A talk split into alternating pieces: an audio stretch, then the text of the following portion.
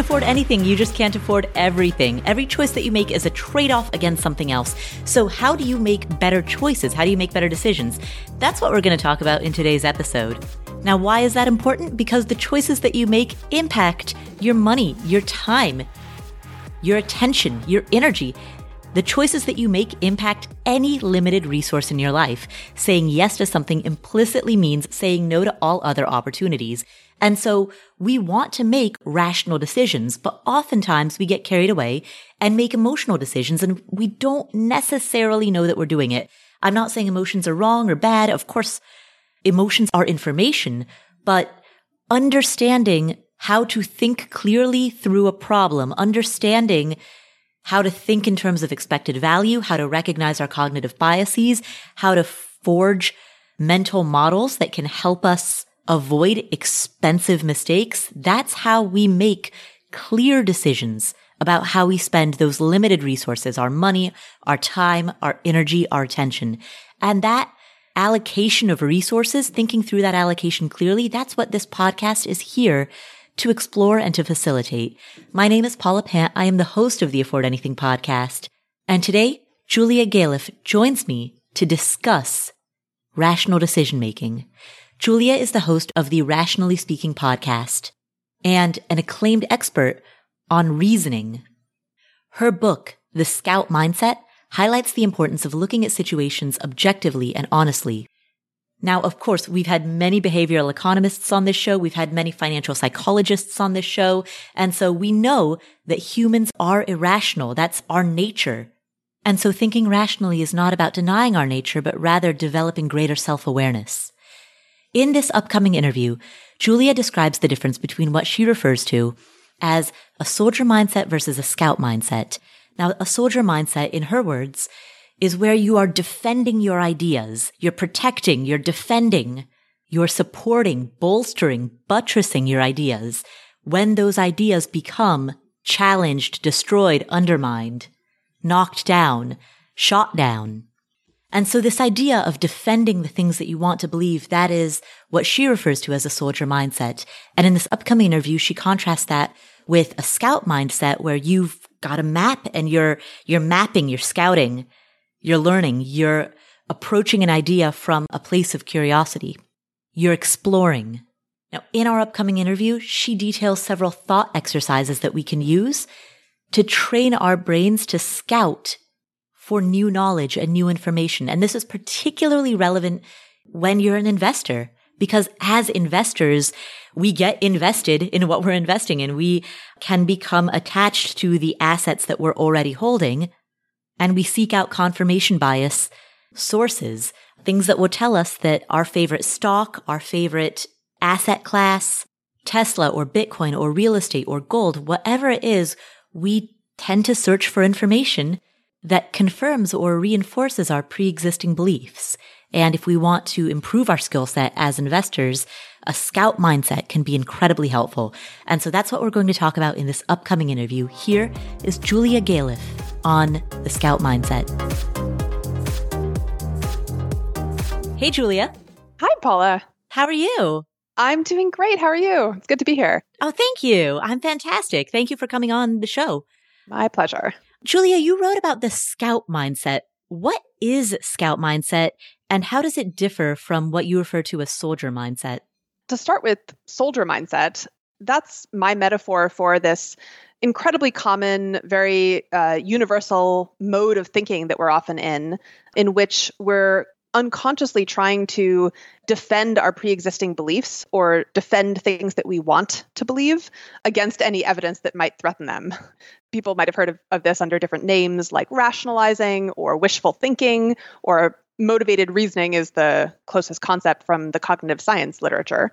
Um, and I call it soldier mindset just because of the language that we use to talk about reasoning is so militaristic. Um, this is something I didn't even notice till recently, but the more you pay attention, the more you notice wow, all of our words to describe reasoning or evaluating arguments are it's like we're talking about a battle. You know, we reach for supporting evidence or evidence to fortify our beliefs as if we're building up a fortress to make it stronger against invaders. We shoot down opposing arguments. We like poke holes in other people's logic. So I call it soldier mindset. And we're defending a belief, right? Right, exactly. It's, yeah, we're trying to build up our beliefs so that they can't be attacked or invaded by the opposing forces of logic and reason.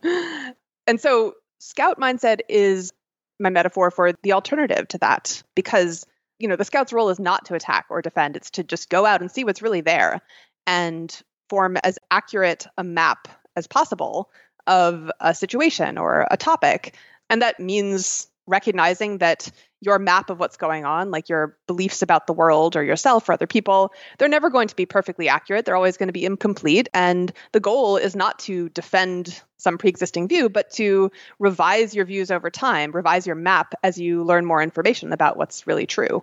So, Scout Mindset is basically the motivation to see what's really there and not what you wish was there, to be intellectually honest and curious about what's really true and, you know, objective and fair minded and things like that. So, my book is about how and why to be more of a scout and less of a soldier in the way you think. Right.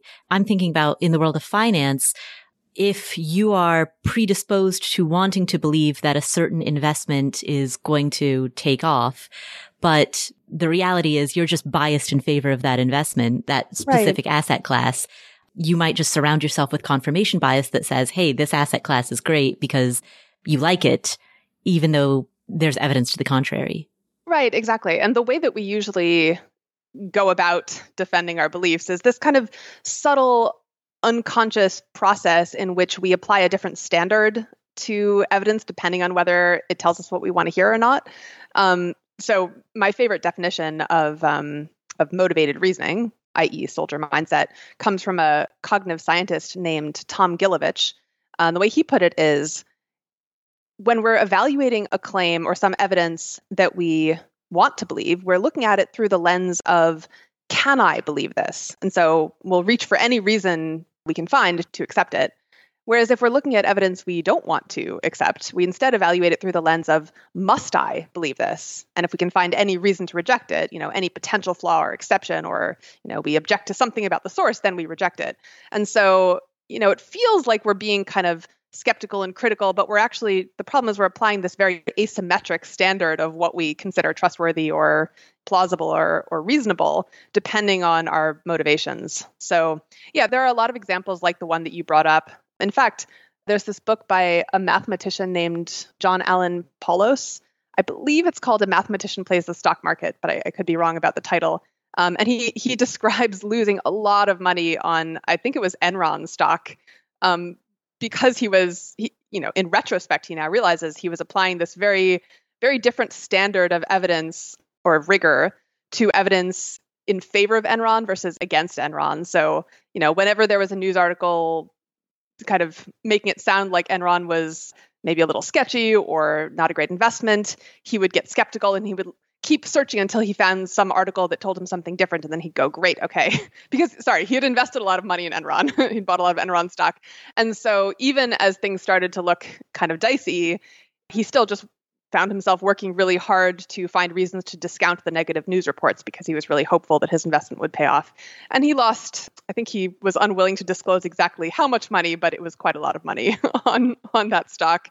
And yeah, it's, you know, he's a very smart person. Clearly, he's an award-winning mathematician soldier mindset is not something that only stupid people do. It's just a universal feature of the human brain. And really, all we can do is just get better at noticing it, you know, get more self aware and develop the mental habits that help us correct for it. Right. And you recently had the creator of Ethereum on your podcast and you asked the oh, question. Oh, Vitalik. Yeah. Yeah, he's so great. And, and one of the questions that you asked that I thought was fascinating was in retrospect, not to engage in like the resulting fallacy, but in retrospect, why did so many people in the thinker community miss this for the last 10 years? Is this something that we should have seen based on the evidence that was presented to us 10 years ago? Or given that there was a large probability of possible outcomes, was it reasonable even at that time to, to discount it up until now, up until further proof was warranted? Yeah. I mean, I'm still very interested in this question, and I don't feel like I have a definitive answer to it, um, which is one reason I was so curious to get Vitalik's thoughts, because you know it's very easy to to look back and beat yourself up for having not invested in crypto, you know, back in 2011 or 2012 or something like that if you didn't. But as you put it, that's kind of it's easy also to fall prey to the resulting fallacy where you judge your decisions based on the outcomes and not based on the information you had at the time and what was reasonable to predict at the time um, beforehand.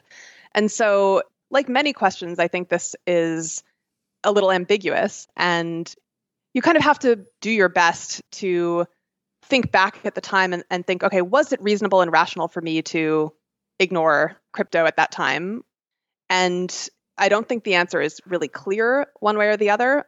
But at the very least, what Vitalik suggested is there is actually a heuristic you could use going forward. Now, whether or not that heuristic should have been clearly true to you back in 2012 is less clear. But going forward, there's a heuristic that seems to him to yield positive expected results, which is just his view was there's a small set of things that kind of smart people in the tech world get excited about as potentially promising. Mm-hmm. And not all of those end up panning out. Like, I don't know, virtual reality hasn't really panned out yet, um, but and that's something people are excited about. But it's a small enough set that if you invest a little bit of money or you know at least a little bit of time and attention into all of them, enough of them end up paying out like crypto that your overall portfolio of time and attention or, or money is going to be very well spent. And so mm-hmm. his his heuristic, his suggested heuristic was just take seriously the small set of ideas that smart people in the tech world get excited about and understand that most of them may not pay out, but some of them will and, and the payout will be large enough that overall it's worth it. And that goes to a concept you sort of alluded to called expected value, which is Yeah. Yeah, would you describe that?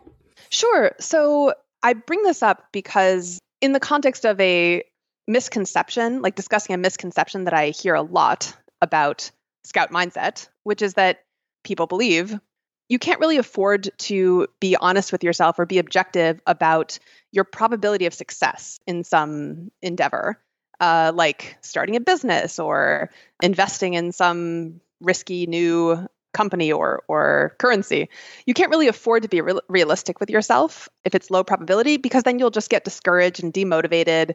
And instead you should just try to believe with all your might that my new company will definitely be a success or this this bet will definitely pay off. And that's what you really need to do to to give yourself the motivation to work hard and maybe succeed in the end. Um, so that's the common view. Actually there are a bunch of examples of very successful entrepreneurs, for example, or investors who recognized realistically that their odds of success were pretty low. Like Elon Musk, for example, when he was starting Tesla and also starting SpaceX, both times he estimated, ah, I think my probability of success here is about 10%. And then Jeff Bezos, when he was starting the company that would end up becoming Amazon, his estimate of his odds of success was about 30%, which he got that number by essentially looking at the base rate of success of tech companies in the 90s, um, which seemed to him to be about 10%. And he was like, well, I think I'm smarter than average and I think my idea is really good, but I still have to adjust upward from the base rate. So maybe I'm maybe I've got about a 30% chance of success, not not 10%. But still those numbers are much lower than the way that most entrepreneurs talk about their chances of success. And yet clearly, you know, Elon Musk and Jeff Bezos are both, you know, extremely motivated, driven people who have both been quite successful. So these are examples of how you don't actually have to convince yourself that you're you have a 100% chance of success in order to be motivated and driven and and so on. So my explanation for how people like Musk and Bezos were able to motivate themselves despite recognizing that they were doing very risky things is that they think in terms of expected value. What that means is that essentially the expected value of some endeavor is the probability of success times the value of success plus the probability of failure times the value of failure.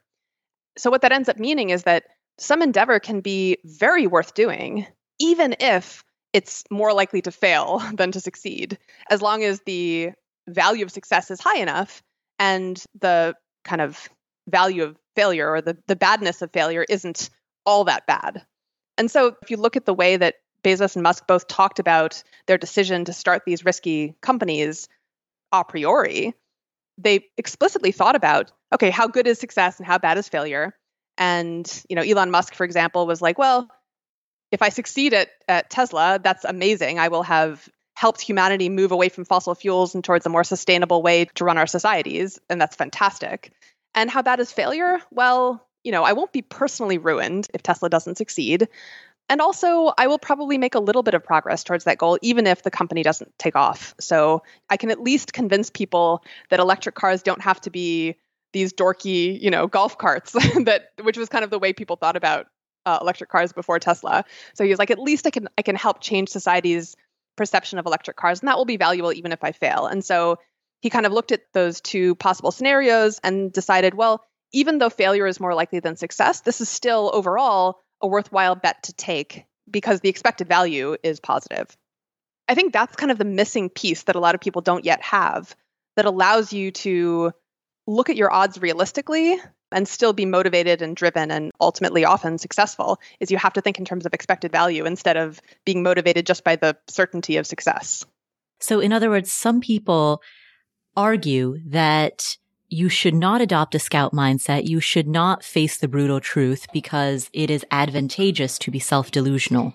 Exactly. But the reality is if you view things from the perspective of expected value, what are the range of possible outcomes? What is the magnitude of those outcome? And can I survive that risk of ruin? If you view things through that framework, then you can maintain that same motivation, but without the self delusion. That's beautifully and concisely put. I appreciate that. Much more concisely than me. An important thing to note here is that is, is just why it's so important to or, or so valuable to be able to look at your odds realistically because i think a lot of people don't really recognize this they're just like well it's much better to be confident in your success than unconfident so let's just try to be as confident as possible but having a realistic picture of of the odds of whatever you're doing is that's what helps you make good decisions as your project develops about whether to pivot or how much money to invest or whether you need to you know improve your business plan before you launch or th- those are all like tricky decisions that you have to make. And it's hard to make those decisions well if you don't allow yourself to think as realistically and honestly as possible about the odds. And so i think it's really a huge boon to be able to think realistically and make those decisions as well as you can while still retaining your motivation and your drive. Mm. And so that's what I think this kind of scout mindset allows you to do. Um, and I think Musk and Bezos are good examples of that. In your book, you talk about when it comes to the concept of motivated reasoning, mm-hmm. you talk about some of the functions that people argue that it serves. You break it down into six categories comfort, self esteem, morale, persuasion, image, and belonging.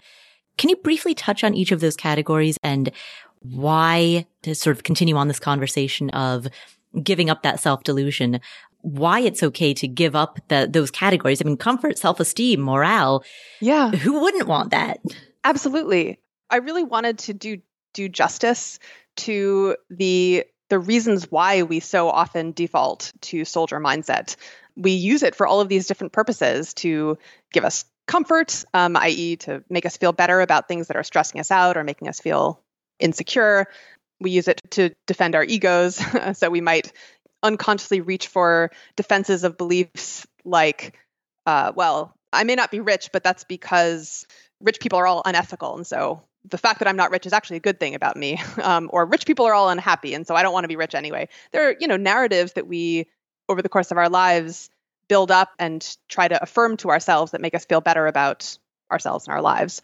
So that's ego. And then uh, morale is what I was just talking about with respect to the motivation to do hard and risky things. We'll often unconsciously try to convince ourselves that success is guaranteed or that we can't possibly fail because that we're, we're using that to try to motivate ourselves to take risky bets. So those three purposes of soldier mindset I put in the category of feeling good. And then the next three are more about looking good to other people. So one of those three is image. And so sometimes we unconsciously try to defend beliefs that we think will make us look good to other people. Like I might be motivated to believe that deep learning is going to change the world because the smart people around me believe that and I want to look smart too. Virtue signaling. Yeah, that's so that's like one big category of of this image purpose of soldier mindset. Um, but you know, people also might want to believe things that make them seem uh, I don't know, edgy or or nonconformist. Like some people are really motivated to reject popular beliefs because they want to seem, you know, they, they don't want to seem like just one of the crowd. And so these motives are kind of working in the background, even if we're not really aware of it, and they affect which beliefs we're kind of trying to accept versus trying to reject. And then another type of looking good motive is um, belonging, where you're kind of motivated to believe things that the people in your tribe or your you know peer group believe because you want to fit in essentially. And then the last one that i haven't talked about is persuasion where we're motivated to believe things that we want to convince other people of. So you know if you're a startup founder uh, you have a kind of a strong incentive to believe that your company is going to take off and be really successful not just for the morale purpose, but also because you want to make that case to investors and you want to sound really earnest and convincing when you tell them about your company's prospects. And so people kind of feel intuitively like the more I can get myself to believe this, the easier it will be to convince other people.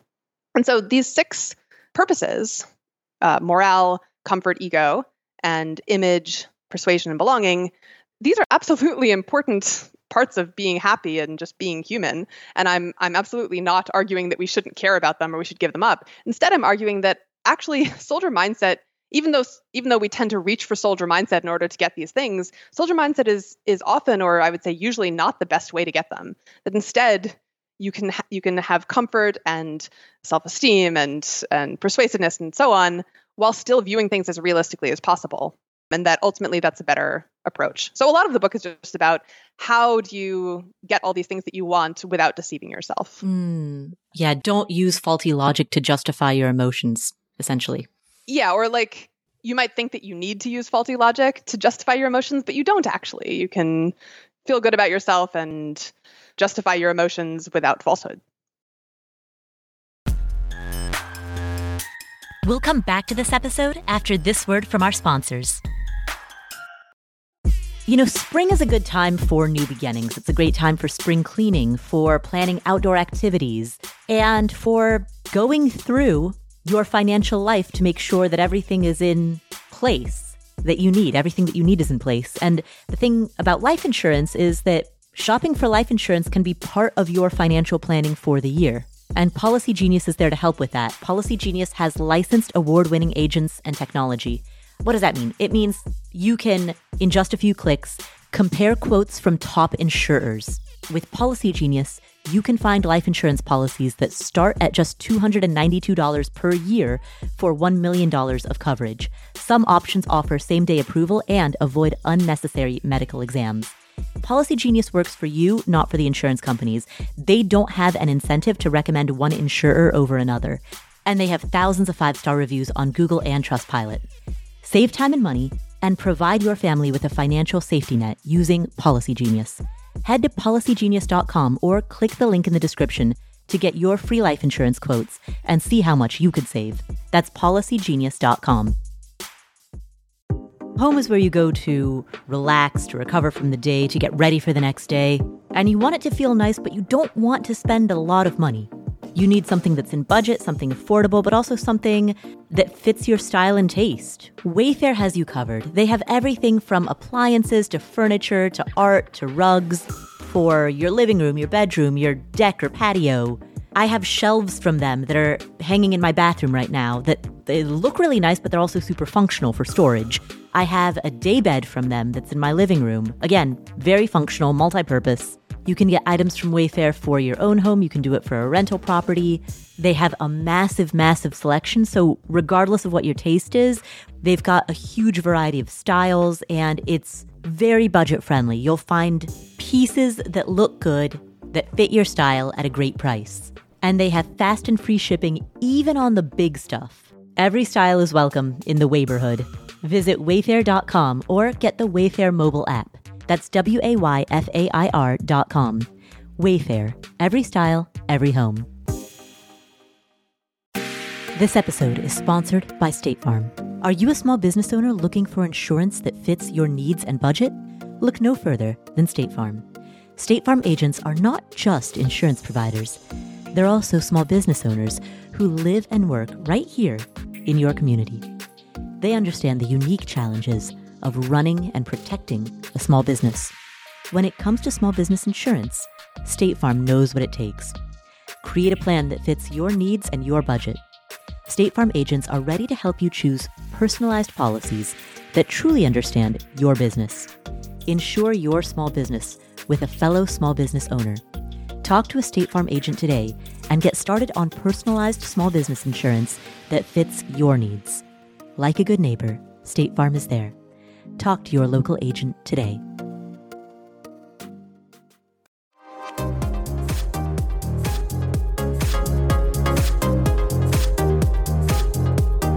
On a previous podcast episode, I shared a quote that I recently heard. Someone said, An analyst is only as good as their biases. Mm, that is a good quote. Yeah, it's, uh, but yeah, I loved it. As soon as I heard it, I was like, I'm permanently filing that one in my brain. Uh-huh. So how do we begin to notice our biases? Are there any tests or exper- thought experiments that we can use in order to become more self-aware? Yeah, so I think thought experiments are really valuable and I use them a lot myself because as I was describing, when you're in soldier mindset, it's really often invisible to you mm-hmm. because you know maybe you're being more skeptical of some claim because it's telling you something you don't want to hear but it's hard to notice that because you don't have anything to compare it to you in order to notice that you're being asymmetric you would have to compare that claim to the same claim but coming from the other side or or telling you something you wanted to hear instead and so a thought experiment is what allows you to notice that you're applying a different standard to different claims unjustifiably for example one type of thought experiment I do a lot is I call it the outsider test. Mm-hmm. Suppose I'm running a team at a company and I'm kind of dealing with an employee who's been a problem for a while and I'm debating with myself whether I need to fire them or not. And I really don't want to fire them because mm-hmm. that sounds really unpleasant and I just I hate to think of doing that. So I'm coming up with all these reasons why no, I should really just wait a few more months or oh, he's really not that bad in a situation like that, I would step back and do an outsider test and imagine someone else in that exact same situation as I'm in who has that same employee with those problems. And I would ask myself, what do I think that person should do in my situation? And very often, I think the outcome of this test is oh, in that situation, I think they should fire the person. This is not, there's really not much hope at this point that they're going to improve, and they're costing the company a lot of time and a lot of strife. And it's just very striking, oftentimes, how different my judgment is when all I change about the scenario is whether it's me mm. who's in the mm. scenario. Right. That's one type of thought experiment. You can also try varying the source of a claim. And so if a friend of yours gives you advice, would you would you judge that differently than if say your colleague who you don't like gives you advice? Because very often we discount advice just based on not liking the source. Um, and if you just imagine, well, what if my friend said the same thing? Uh, you notice, oh, in that case, I would see it's actually quite reasonable advice. so I just like to play with different features of the scenario that might be affecting my motivations and notice if that changes my judgment. Mm, right, right. You share the example in your book of Intel, how the leaders, the chief executives of Intel back in the 90s survived because they were able to apply that outsider test to their company and ask themselves, at a time when the market was pivoting, they were able to ask themselves, if the board fired us and replaced us, what would the new people do? Right, exactly. Yeah, this was a story that Andy Grove tells in his memoir, where he he and his co-founder Gordon Moore, they they were really struggling because the company at this point in the mid 80s, I guess, had been overtaken by Japan mm-hmm. in the the memory chip market. They weren't sure what to do, and the just company's sales just kept sliding. And they were just really resistant to the idea of giving up the memory chip market because that was kind of Intel's identity up till that point. They were sitting in Andy Grove's office, and Andy described looking out the window at, I guess, a Ferris wheel in the distance. And that gave him the idea to ask, Hey, Gordon, suppose that the company fired us and brought in some new CEO or directors, and suppose the new CEO walked into this office. What do you think he would do about this situation. And Gordon said, Oh, he would get us out of the memory chip business. And Andy said, Well, okay, then why couldn't you and I just walk out of this office and then walk back in and do the same thing? And they kind of realized that that was the outsider test that they just performed. And then it made them realize that they were, they didn't actually have a good reason to continue in the memory chip business. They were just kind of doing it because it was, that's what they were used to. Mm-hmm. But it didn't actually make sense going forward. And doing the outsider test allowed them to realize that. So uh, that's why they switched into the microprocessor market, and the company recovered and has been successful ever since. Mm. That kind of test can really apply to anything, whether it's a, a decision that you have to make that you're kind of resistant to, or you could do the outsider test about how reasonable your behavior was. Like sometimes if I think that I've I don't know, asked a stupid question in a meeting or something and I'm feeling self conscious about it, sometimes I imagine, well, suppose someone else asked that question. How would I judge them? How big of a deal would it be?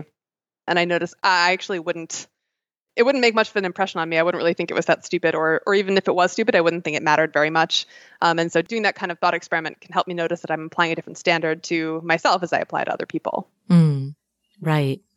So you've talked about the outsider test. You've also talked about skepticism about the source. You know, would yeah. would you value this differently if it came from a different source? Right. What are some of the other thought experiments that you can use in order to notice your own biases? Well, another one that I use a lot is the selective skeptic mm-hmm. test. Mm-hmm. So I actually used this when I was writing the book because I found this study that contradicted my thesis in the book it said that soldier mindset makes you successful. So I read that headline and my eyes kind of narrowed and I was like, let's see, let's check out their methodology and see if it holds up. And I, I read the methodology section and indeed it, it was kind of a poorly done study. I, I found some kind of glaring flaws in the design. And then I asked myself, well, suppose I had found the same study with the same methodology, but the conclusion was the reverse and it actually supported my thesis and said that scout mindset makes you successful what would my reaction have been to that study? And I realized, oh, in that case, I would have said, great, let's put the study in the book. And so that kind of made me realize I was being selectively skeptical um, and that I needed to up my game and just be a little bit more critical of evidence that told me what I wanted to hear. Mm. So I went back and went through some of the studies that I had saved to put in the book. And I kind of looked at their methodology sections with the same critical eye that I was applying to disconfirming evidence and mm-hmm. realized that a lot of them actually weren't really that strong and I shouldn't lean on them in the book. Uh, and I, I couldn't actually defend them. And so I had to rewrite big sections of the book before publication. Um, but, you know, I think this is the kind of thing that, like, to go back to the example of, of John Allen Paulos, who stuck with his Enron investment long after it was reasonable uh, and ended up losing, I think, probably millions of dollars, although he didn't specify the amount if he had applied the selective skeptic test, like for example, in many cases he would he would read an article talking about how Enron was a bad investment and he would come up with some reason to reject it like, well, you can't trust this columnist because whatever, they have some bias, so I can ignore them. If he did the selective skeptic thought experiment and asked himself, well, suppose this columnist had told me that Enron was actually a great investment, how would I have reacted if he had given the opposite advice? I think he would have noticed, like, oh, then I would have accepted it. like, if the if the same columnist advised me to stick to Enron, I would accept it. And if he told me not to stick with Enron, I would find this excuse to ignore him. And so, doing that thought experiment can just help you notice that you're applying a different standard depending on what someone tells you. Mm. So, you never know, but I, I think a little bit of uh, judicious application of that thought experiment might have saved him millions of dollars. Right, exactly. It sounds like a lot of these go back to noticing whether or not there's a double standard, and we often apply these double standards very unconsciously. Yeah, that's exactly right. Yep, they're all just specific applications of that general principle. You also talk in the book about evaluating your level of certainty in the ideas that you have or in the ideas that you form how can you both qualitatively and quantitatively know once you've reached a conclusion, how, how can you assess your relative level of certainty in that? Yeah, so I think this is a, a really important facet of scout mindset because it, to go back to the metaphor, the scout has this map of the terrain or of the situation, but part of forming a map is recognizing that it's not reality. Your judgments about what's going on are are not objectively true. They're just your best guess and they can be, you know, they can be wrong, they can be mistaken. You could be missing information, you know. Everything that we all the judgments we form about the world are filtered through our own biases and just imperfect perception. And so you always want to have so, at least some amount of uncertainty, of question marks on your map about what you're actually perceiving. You know, that river may look like it's frozen, but you probably want to get at least one or two more different looks from different angles before you're too confident that the river is actually frozen and you walk across it. So the question is how do you how can you tell how confident you should be in your different beliefs? And by default, people often tend to just default to certainty. You know, they'll say, well, definitely the Democrats are going to win, or definitely this is a good investment, this company is going to take off, or definitely I made the right choice, et cetera. But actually, you need to have varying degrees of confidence. And one way to sort of develop the ability to calibrate your confidence appropriately is just to make predictions and check them. In my book, I have a sample of 40 trivia questions, just things like which of these two countries had has a higher population or true or false, bats are blind, things like that. And you have to answer, give your best guess, and then say how confident you are that you're right. You know, 60%, 80%, 90%. And then after you've answered made a bunch of predictions with corresponding levels of confidence, you go through and find out the actual answers, like which ones did you actually get right or wrong. And the goal is to be well calibrated, which means that when you say you're 60% confident in something, you actually are right 60% of the time. And when you say you're 90% confident in something, you're actually right 90% of the time. That's that's the ideal that you're kind of shooting for. And most of us don't really get close to that ideal when we first start attempting this skill. Um, usually we're overconfident and we're we're right much less often than we think we're going to be right. Mm-hmm. But it doesn't actually take that much practice to get well calibrated. You know, you can do this on trivia questions or you can do it on something more specific to, you know, your career or your goals. You can make predictions about which companies are going to take off or you can make predictions about how well an employee you hire is going to turn out. But the important part is to put down a level of confidence along with that prediction and also to go back and check later to see whether you actually got it right or wrong because it's all too easy to just forget about the things that you got wrong and uh, and that just reinforces our overconfidence in the long run. Mm, right. Let's talk about the opposite of overconfidence. What if a person is stuck in analysis paralysis? They are so aware of uncertainty that they can't take any action or make any decision so they get mired in the status quo yeah i think this is a common thing that people are concerned about with the idea of recognizing uncertainty. And it is a failure mode that I've seen some people fall into. So it's not a ridiculous thing to be concerned about. But here, I would say that the important skill that you need to have to be able to recognize uncertainty and still act is just to be able to act on your best guess while kind of keeping in the back of your mind this could change. Um, and if I get new information, I can reassess. But for now, I'm going to act on on my best guess. And this is especially important to be able to do for decisions that aren't incredibly high stakes or or decisions that are reversible because a lot of the decisions we make on a day-to-day basis are things where you can just change what you're doing later on if it turns out that you were wrong and it's more important to just make a decision now than to deliberate for ages until you you know are certain you have the right decision so to go back to the map metaphor you want to kind of retain the uncertainty in your map and recognize you know this business plan that I've come up with could be wrong. And I want to make sure that I'm open to any evidence that it might be wrong. But for now, I'm just to I'm just to go with it. And at some point 6 months from now or at some point if I learn something new about the market that I didn't know or I get some feedback from my beta testers that surprises me, then I can stop and reassess. But for now, I'm just going to act on this assumption. So the important thing that the aspect of scout mindset that I want to emphasize is just remembering in the back of your mind that you could be wrong and you want to be open to evidence about that. But it doesn't mean you have to be thinking about your potential you could be wrong 24 7. Right. That reminds me of another expression strong opinions weakly held. Yeah, that, that is exactly what I think that expression was meant to to capture. Yeah. That um, you should act on your best guess um, and really investigate it strongly or immerse yourself in it, but also be willing to give it up and switch to a different best guess if the evidence suggests that you should. Mm. I forget who coined this phrase or what the context was, but I think it was meant to be a corrective to this kind of analysis paralysis where people felt like they could never act on any assumptions unless they could be certain that they were right. We'll come back to the show in just a second, but first, all right, so what are some of the next really big goals that you're saving for? Maybe you're saving for a down payment on a home. Maybe you're saving to buy your next car in cash or to at least make a pretty big down payment on your next car. Maybe you're saving for a kid's college fund or for your own college fund. Well, there's an app called Monarch that makes it easy to help you reach your financial goals. In fact, the Wall Street Journal named it the best app for growing your savings. Monarch is the top rated all in one personal finance app. It gives you a comprehensive view of all your accounts, investments, transactions, and more. Create custom budgets, track progress toward financial goals, and collaborate with your partner. And now get an extended 30-day free trial when you go to monarchmoney.com slash Paula. Monarch has a very simple, intuitive design.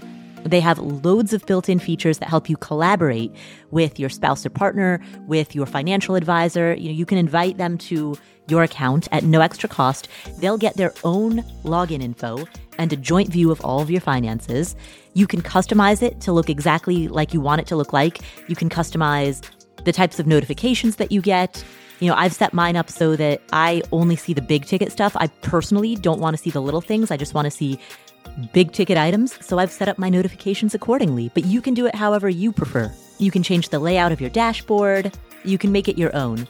And Monarch will never sell your data to third parties or show you ads. After trying out Monarch for myself, I understand why it's the top rated personal finance app. And right now, listeners of this show will get an extended 30 day free trial when you go to monarchmoney.com slash Paula. That's M O N A R C H M O N E Y dot com slash Paula for your extended 30 day free trial. Are you just doing it all at your company and you're thinking there's got to be a better way to, to get this all done? Well, JustWorks makes it easier for you to start, run, and grow a business. Let me tell you how JustWorks can help your business. You see, great people are at the core of every business, and JustWorks can help you attract and retain top talent. So with JustWorks, you have access to medical, dental, and vision insurance and benefits, plus benefits that include wellness and mental health support, fertility and family building, even financial planning. And when you or your employees have a question about setting up benefits or paychecks, their team of experts is standing by 24 7 to help. JustWorks gives you these HR tools that comply with state payroll tax requirements, keep up with state labor laws, and access a variety of health insurance plans in any state, regardless of whether you and your team are working remotely or in person or hybrid, or some combination thereof. JustWorks makes it simple to hire and manage remote employees across all 50 states. It's a cloud based platform that allows managers and employees alike to quickly and securely access payroll, benefits, and other HR functionality. Learn more about JustWorks and how they can help you get more done by visiting justworks.com slash podcast. That's justworks.com slash podcast.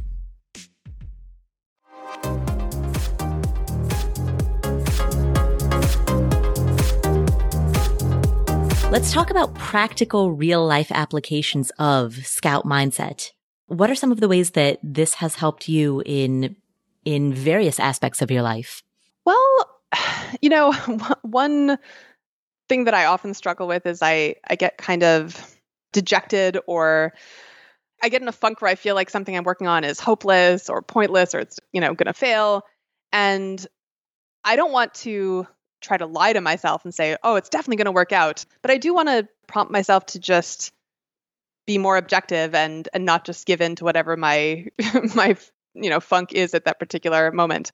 And so one thing that I try to do is to try to make a prediction about how likely it is that I'm still going to feel this way about my project a week from now. And often that shifts me out of the mode of just looking for reasons t- to confirm my current feeling that things are hopeless. And it instead forces me to, to give my honest best guess about okay, how likely is it that I'm going to still feel this way in a week? And you know, with with what level of confidence would I make this prediction? Like, suppose I had to bet on whether I'm still going to feel like this project is hopeless next week. Um, would I be willing to bet thousand dollars on that um, and and lose thousand dollars if I was wrong?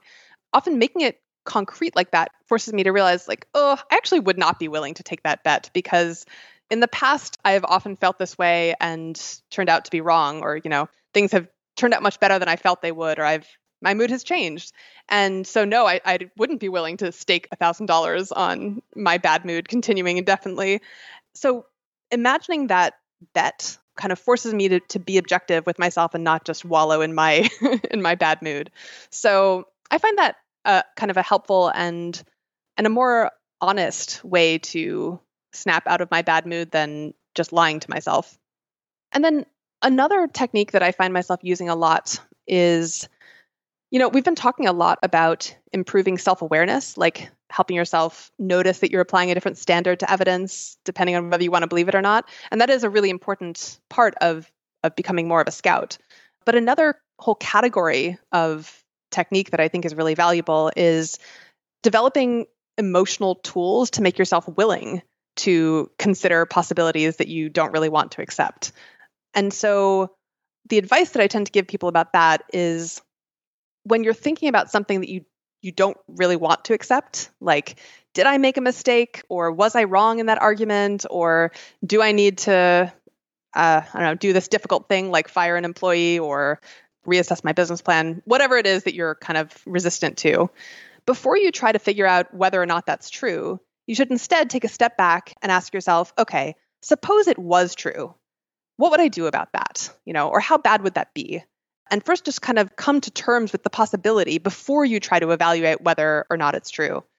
An example of this from my personal life a little while ago was I was worried that I had done something inconsiderate to a friend, and I was debating with myself about whether I needed to apologize to her.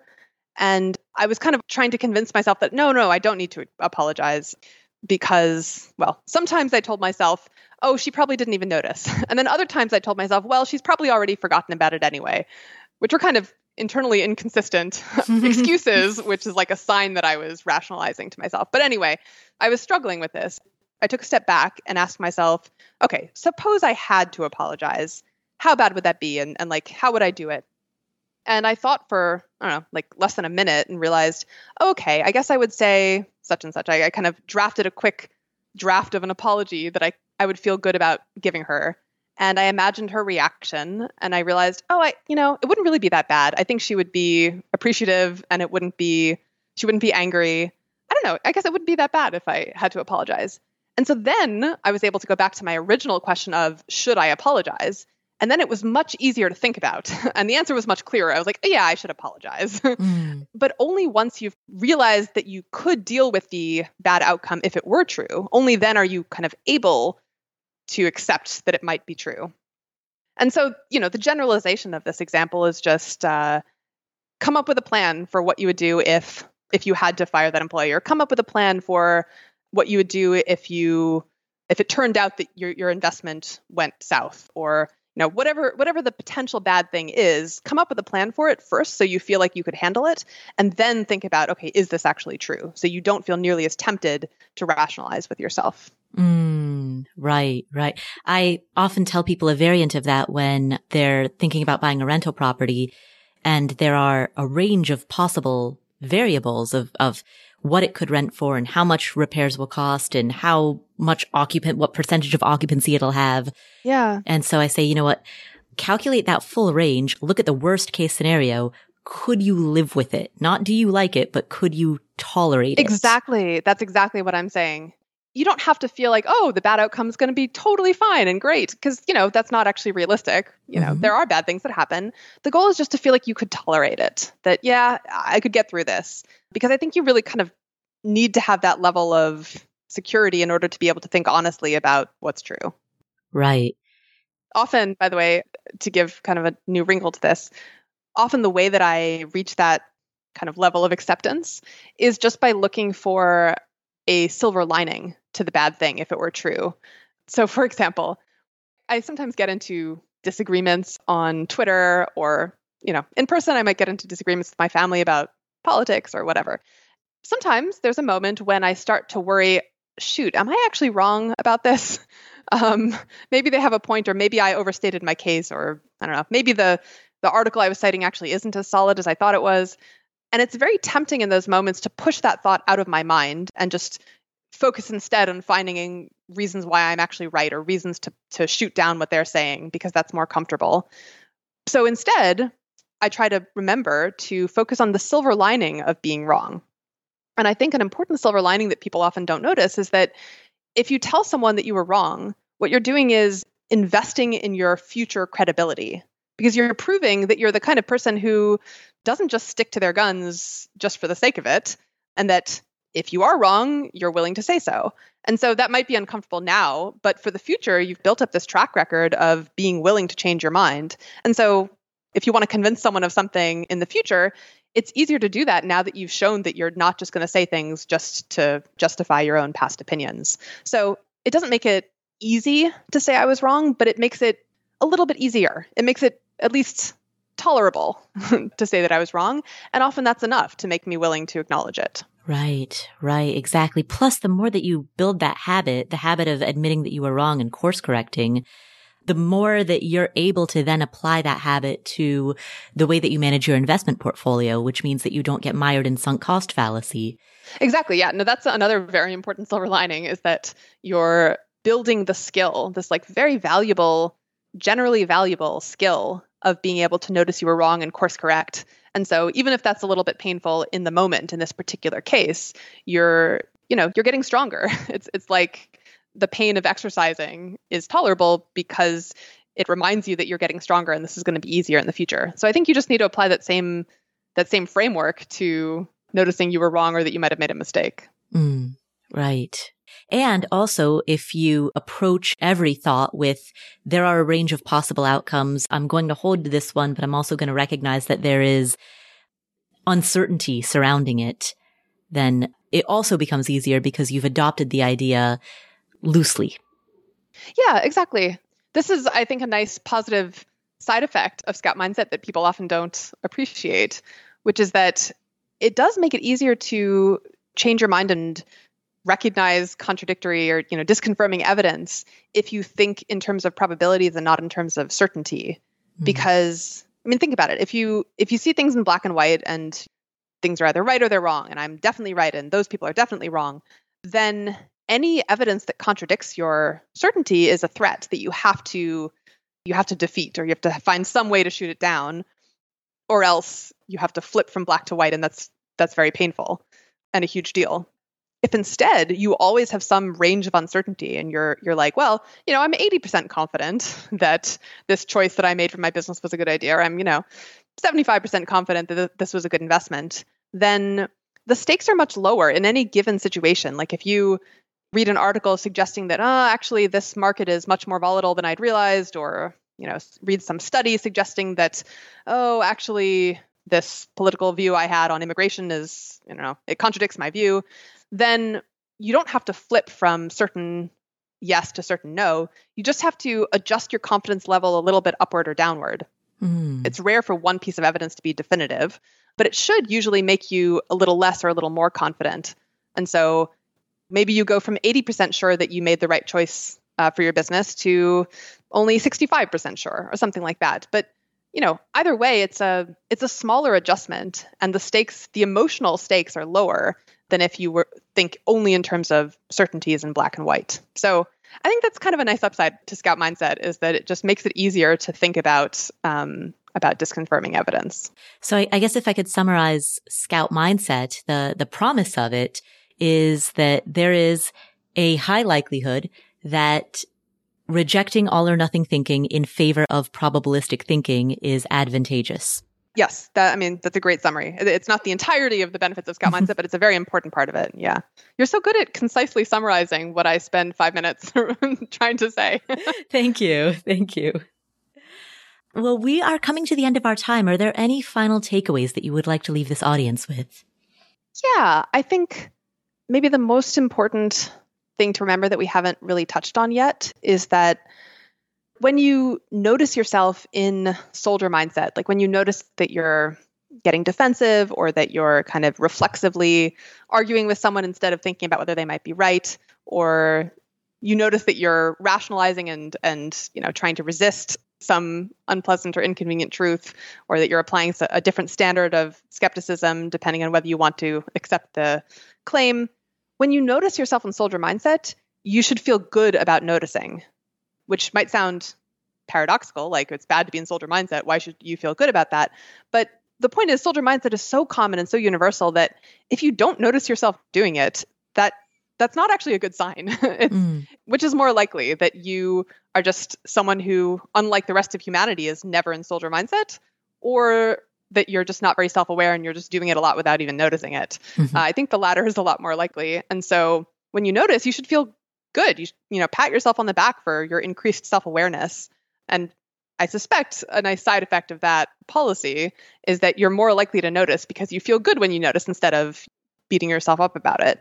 So that can kind of kind of help increase the self-awareness too. It's like a self-fulfilling cycle. And then I guess one other takeaway to try to push yourself more towards the scout end of the spectrum is just to be incremental about it. No one is a perfect scout, and you're not going to transform your entire way of thinking overnight. And so don't feel bad for falling short of perfection, but just try to build one or two habits at a time. Maybe start with the habit of um, of doing that kind of mental exercise that we talked about of asking yourself, what would I do if this bad thing were true?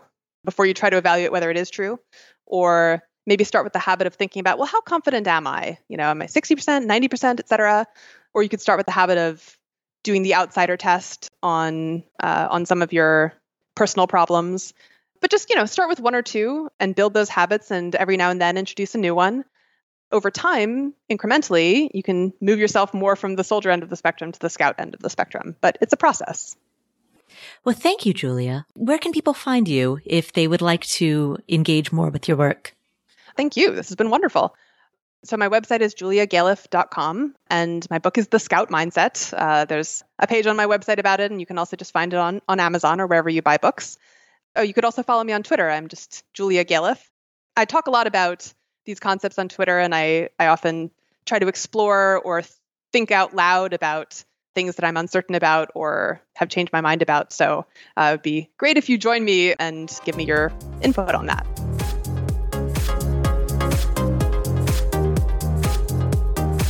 Thank you so much, Julia. What are some of the key takeaways that we got from this conversation? Here are seven. Number one, Think in terms of expected value. Many people think that they need to be optimistic about their odds of success, when in fact, it could be wiser to think in terms of expected value, like Elon Musk and Jeff Bezos both did. You don't need to delude yourself in order to keep your motivation high. Essentially, the expected value of some endeavor is the probability of success times the value of success, plus the probability of failure times the value of failure so what that ends up meaning is that some endeavor can be very worth doing, even if it's more likely to fail than to succeed, as long as the value of success is high enough and the kind of value of failure or the, the badness of failure isn't all that bad. If you can walk away from a failed experiment with even a little more than you started with, like Elon Musk reasoned, then going ahead could be worth it even if it doesn't work out the way you wanted it to. And that thought can be motivating on its own, especially if it aligns with your bigger why. And so thinking in terms of expected value and not buying into the idea that you need to delude yourself in order to stay motivated. That's key takeaway number one. Key takeaway number two. Run an outsider test. To be able to assess whether or not you're applying a double standard, you can run thought experiments. So let's review the thought experiments that Julia mentioned. When you feel personally torn about something, you can gain perspective on the situation by running what Julia calls the outsider test. This is when you swap yourself with someone else and think about what advice you would give to that person, someone in the exact same situation that you're in. That can cut through the noise in your own head. It's just very striking, oftentimes, how different my judgment is when all I change about the scenario is whether it's me who's in the scenario. And so running an outsider test in order to assess whether or not you're imposing a double standard on yourself, that is key takeaway number two. Key takeaway number three, vary the source of the claim. So in a similar vein, this is another type of test to tell whether or not you're applying a double standard. What if you swap the person who's giving you advice or insight or information? What if you swap that person with someone else? Would you judge insight, observation, information, advice? Would you judge it differently if it were coming from a different source? Now, of course, not all sources are created equal. Some sources are more credible than others, but are you emotionally conflating your assessment of the source with your assessment of the insight, the observation, the information, the advice that they're giving? There is a distinction between assessing credibility versus emotionally conflating your response. If a friend of yours gives you advice, would you would you judge that differently than if say your colleague who you don't like gives you advice? Because very often we discount advice just based on not liking the source. And so that is key takeaway number 3. Vary the source of the claim. Key takeaway number 4. Check on whether you're being selectively skeptical. This really hones in on confirmation bias. If you find an article or a study that supports a position, a belief, or an idea that you hold strongly to, you're likely to give more weight to it. That's confirmation bias. But if you find an article or study that disproves or that pokes holes in your position, your belief, or your idea, you're likely to be more skeptical of it because you don't want to believe it. And this is one of the more subtle ways that we fool ourselves. Julia herself even fell prey to it when she was writing her book. I found this study that contradicted my thesis in the book. It said that soldier mindset makes you successful. I was like, let's see, let's check out their methodology and see if it holds up. And I, I read the methodology section, and indeed, it, it was kind of a poorly done study. I asked myself, well, suppose I had found the same study with the same methodology, but the conclusion was the reverse and it actually supported my thesis and said that scout mindset makes you successful. What would my reaction have been to that study? If you do this thought experiment and find yourself saying that you would agree if the conclusion supported your stance, then that's a red flag. So for example, let's say that you wanted to start an online platform and you came across some research that said 80% of new online platforms flop within a year.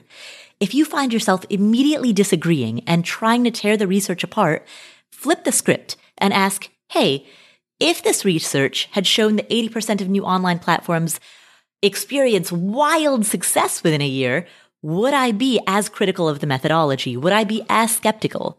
If not, that's a cue to check your judgment, to check your internal biases.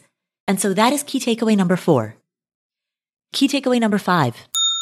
Evaluate your level of certainty of specific ideas and beliefs. Now, all of this discussion eventually leads to the question, how confident should you be in the beliefs that you hold? Often we default to overconfidence. Julia says that you can calibrate your certainty by making predictions, noting your level of certainty, and then keeping track of how correct you were. It doesn't actually take that much practice to get well calibrated. You know you can do this on trivia questions or you can do it on something more specific to you know your career or your goals. You can make predictions about which companies are going to take off or you can make predictions about how well an employee you hire is going to turn out. But the important part is to put down a level of confidence along with that prediction and also to go back and check later to see whether you actually got it right or wrong Eventually, you'll hone this skill and you'll be able to say how certain you were with that amount of certainty. This is a useful exercise for understanding how anything that we think we believe is actually a belief about a likelihood. So, for example, I think that the stocks in my portfolio are likely to perform well in the next decade. But really, what I'm saying is that there is a range of possibilities. And I think that there's a high probability within that range that my prediction is correct, but I might be wrong. And that leads to the next key takeaway, key takeaway number six. Look at the range of possible outcomes. In order to get out of analysis paralysis, in order to move forward with some type of decision, looking at the range of potential outcomes can be incredibly helpful because once you look at a range of reasonable potential outcomes, you can create a worst case, mid case, and best case scenario. Now, could you live with or tolerate the worst case? How badly would it affect you? Sometimes worst case scenarios aren't the end of the world, but we build them up in our minds so much that we freeze on taking action. So looking at the range of possible outcomes can help us accept that the most likely outcome will fall within this range of worst to best case, worst case, mid case, and best case. And as long as we can live with that worst case, we can feel more confident about going ahead. I often use this exercise with the students in my course, my rental property investing course, when they're thinking through whether or not to buy a particular property. And I say, Hey, let's calculate a range of potential cap rates on this property. Here is the worst case, mid case, and best case cap rate. Now looking at that range of outcomes, how do you feel about those returns? Julia gave a different example. Julia gave the example of worrying about whether or not she was inconsiderate to a friend and how she made peace with apologizing. I was debating with myself about whether I needed to apologize to her. I took a step back and asked myself, okay, suppose I had to apologize. How bad would that be? And, and like, how would I do it? And I kind of drafted a quick draft of an apology that I, I would feel good about giving her. And I imagined her reaction and I realized, oh, I, you know, it wouldn't really be that bad. I think she would be appreciative and she wouldn't be angry. This thought exercise helped Julia make the decision to apologize to her friend because it helped her accept that she needed to apologize in the first place.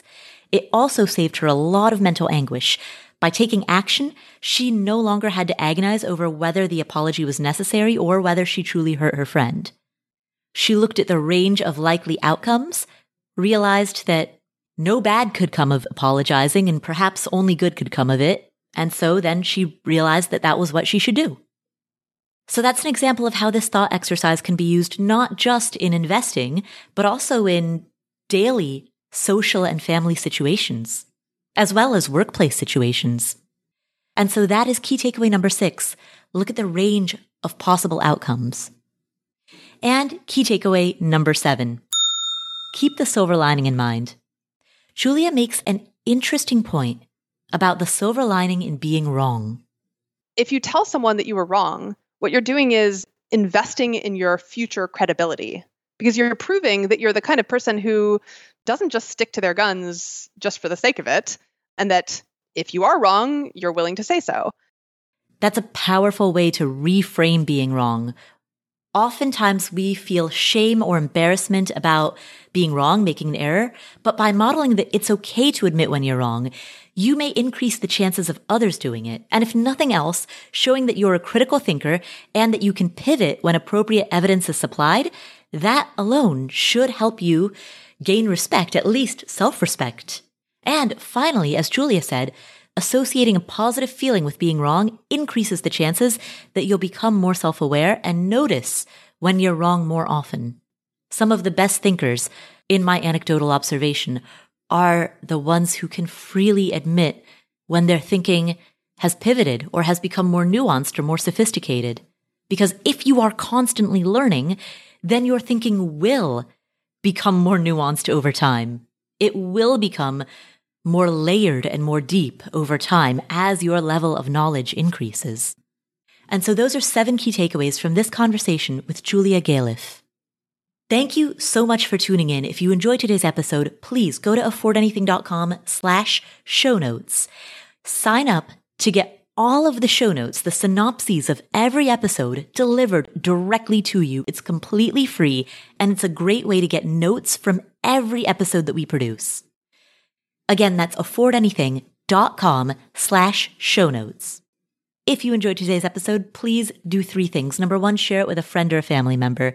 That's the single most important thing that you can do to spread the message of making wise decisions about your money, your time, your energy, your attention. Number two, make sure that you're following us in whatever app you're using to listen to this podcast. Just go into that app and hit the follow button. And number three, while you're in that app, please leave us a review. If you want to chat about today's episode with members of our community, head to affordanything.com slash community. We have, by the way, a thriving book club in that community. Right now, they are reading The Psychology of Money by Morgan Housel. He was a former guest on this show. They've just got tons of great books going on, great discussion. In addition to the book club, we've got villages of people inside of our community who gather based on shared geography, like people who live in the Pacific Northwest or in the Southeast or in the Northeast. We've got people who gather based on age group, 20s, 30s, 40s, 50s. We've got people who gather based on profession. We've got people who talk about shared interests, whether that's real estate or stock investing or life after FI. So whatever village it is that you're looking for, you can find it inside of our community.